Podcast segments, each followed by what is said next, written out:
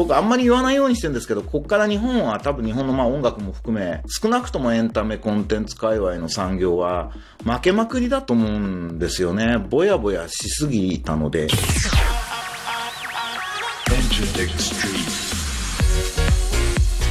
エンターテックストリート。音楽プロデューサー、そしてエンターテックエヴァンジェリストの山口のりかつです。えラジオトーク、 Spotify、Apple Music などで、このポッドキャストは配信してます。あなたが聞いているサービスで、ぜひ、ブックマークをお願いします。合わせて、まぐまぐで毎週メールマガジン出してますので、えー、そちらの読者登録や、ノートというブログサービスで、最近はほぼ毎日投稿してます。ぜひそちらのアカウントのフォローもお願いします。えー、今とこれからのエンターテックのホットトピックスについて一緒に考えていくこのプログラム。今週はウェアラブルデバイス市場が好調というニュースと、あとね、YouTube でちょっと素晴らしい対談動画を見つけたので、ちょっとそれを紹介しつつお話ししたいなと思っています。短い時間ですが、どうぞお付き合いください。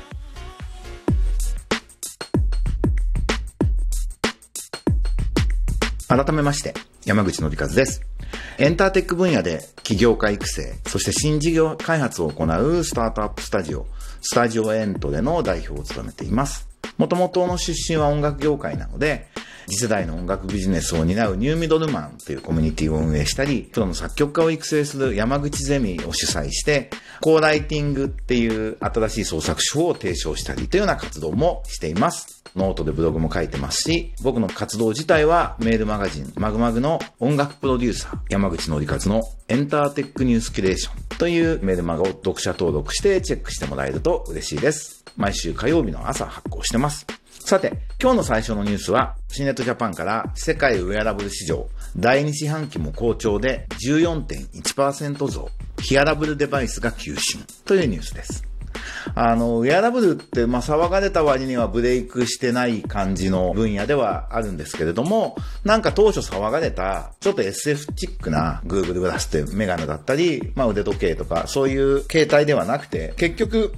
コードレスイヤホンのような、それを発展させたようなデバイスが、今、ヒアラブルデバイスっていうんですね。という言い方でウェアラブル市場を牽引しているっていうニュースで、なるほどなと思ったところです。スマートフォンがコンテンツの流通の主戦場、まあ、プラットフォームになって以来、エンタメ系のサービスっていうのは、何の分野であっても同じ土俵で競争してますと。で、ユーザーの可処分時間の奪い合いをしているんですねっていう分析指摘があります。まあ、それ自体はその通りだなと思うんですけど、その観点で言うと、目の視覚、見ることの利用時間を取り合う戦いっていうのは非常に熾烈だなと思うんですが、あの、耳に関しては、聴覚に関しては、まあ、ながら利用っていうのが可能なので、視覚以上にこう、可能性があるっていうのは、まあ、いろんな戦い方、いろんな時間の奪い方があるのかなと思います。あのー、最近こう、音声の SNS サービスみたいなものに期待だっていうふうに言われるのも、まあ、そういう理由なんだと思います。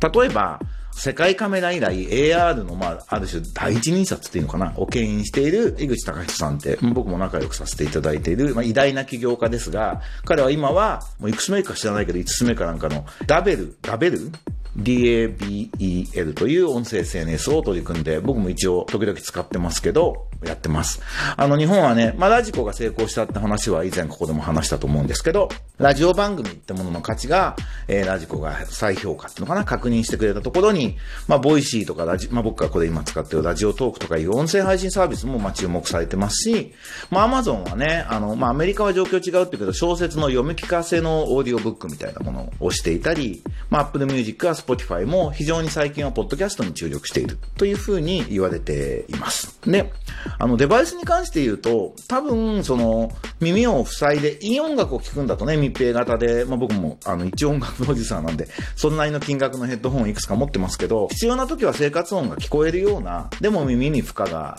低くて、でも音声コンテンツも楽しめる。まあだから AR、耳の AR、音の AR みたいな言い方最近するのは、えっ、ー、と、普段の生活とリアルの生活とも共存できるっていうようなニュアンスがあると思うんですけど、まあ、そういうものがもっともっと AirPod はいいよっていう話も含めて、そこがもっと伸びてくるだろうなというふうに思います。あの、アメリカのスタートアップとソニーが作ったアンビーっていうのはそういう考え方でよくできてて、こう、本人にしか聞こえないけど、外の音も聞こえるっていう、こう耳の鼓膜に向かって音を出す、耳たぶに引っ掛ける、イヤホンのようなイヤホンじゃないようなものなんですけど、非常によくできた技術だなと思います。僕も買って使ってたんですけど、なんか僕の耳たぶの形とかと相性が悪いのかね、長く使ってるとね、耳たぶ痛くなっちゃうんですよね。だから、なんかこれからは多分こう、人の耳の穴の形にカスタマイズするとか、なんかそういうことが必要になってくるんじゃないかなというか、僕自身がユーザーとしてそういうのあったら欲しいなと思います。なんか AirPod がだいぶ広がってる中で、まあ、AirPod 自体が進化するのか、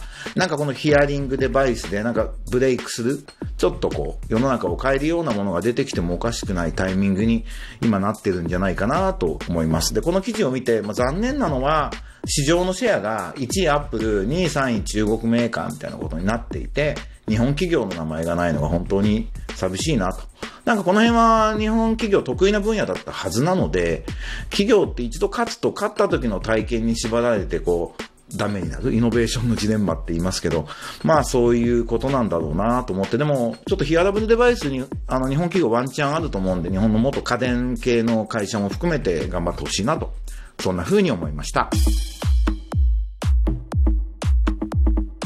もう一つは、これニュースじゃないんですけど、YouTube で偶然見つけた、落合陽一さんと山口周さんの対談動画が、あまりにも個人的に刺さったんで、ぜひ紹介したいと思います。ブループリントチャンネルっていうところで、前編、中編、後編で各30分ぐらい、全部で90分ぐらいかな、の動画なんですけど、ぜひこれ見ていただきたいです。感性と美意識があれば、人間は AI に追いつかれない。っていうなかなかキャッチーないいタイトルがついてるなと思います。まあこれからの日本とか日本人どうあるべきかみたいな話も含まれてるんですけど、これから多分僕あんまり言わないようにしてるんですけど、こっから日本は多分日本のまあ音楽も含め、少なくともエンタメコンテンツ界隈の産業は負けまくりだと思うんですよね。ぼやぼやしすぎたので、韓国、中国、多分他のアジア諸国含めて、ボロカスに負けていくと思います。その新技術の社会実装みたいなことだったり、未だに反抗をしてるとかね、そういうことも含めて、そのイノベーションをしていくってことだったり、あとお金もね、もう圧倒的に中国からあるし、資金力みたいなことでも、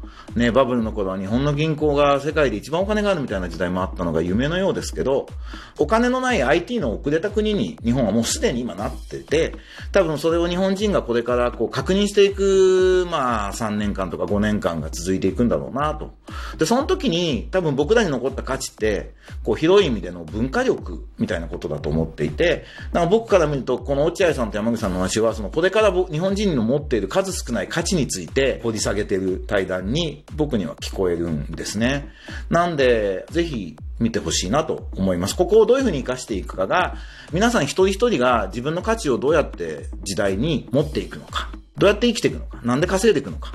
何を自分の生きる価値にするのかみたいな、そういうことにも多分必要なヒントがたくさんある話だと思います。あの、この中に出てくるあの、学音とノイズっていうのはグラデーションで繋がってるんですみたいなことをね、言う話とか僕結構好きで、あの、民族音楽ってね、綺麗な音じゃなくて、こう、倍音がそんなに綺麗じゃなくてノイズの音があるよね、みたいな話を山口周さんって人がしてるんですけど、まあ僕はもう15年ぐらい前なんですけど、あの、その民族音楽のエッセンスを J-POP にするっていう、そしてアジアでやるっていうのが東京 S ムジカっていうグループで挑戦して、まあ破れ去ったっていうことなんですけど、それこそノートのブログの音楽ビジネスブログっていうマガジンの中に、アーティストプロデュースにおけるコンセプトとシーン作りっていうところで、東京 S ムジカは僕はどういうふうに考えてやったかってていう話を書いてますので、興味のある方は読んでください。まあ今、こういう発想で僕が何かやるとすると、それこそ人工知能とゲノム解析を絡めてメディアアートっぽいことをまあやるんだろうなというふうに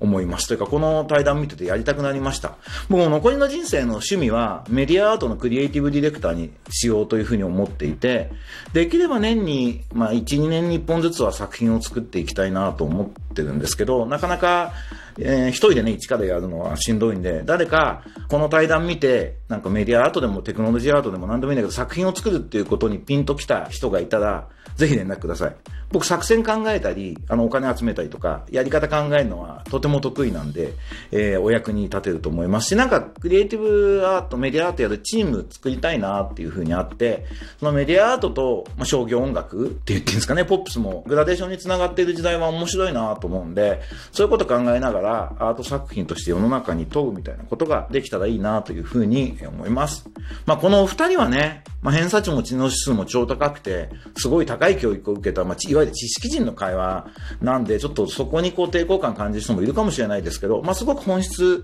掴んでますし、ディテールも非常に面白いです。なんで、ぜひ見てもらえるといいなと思います。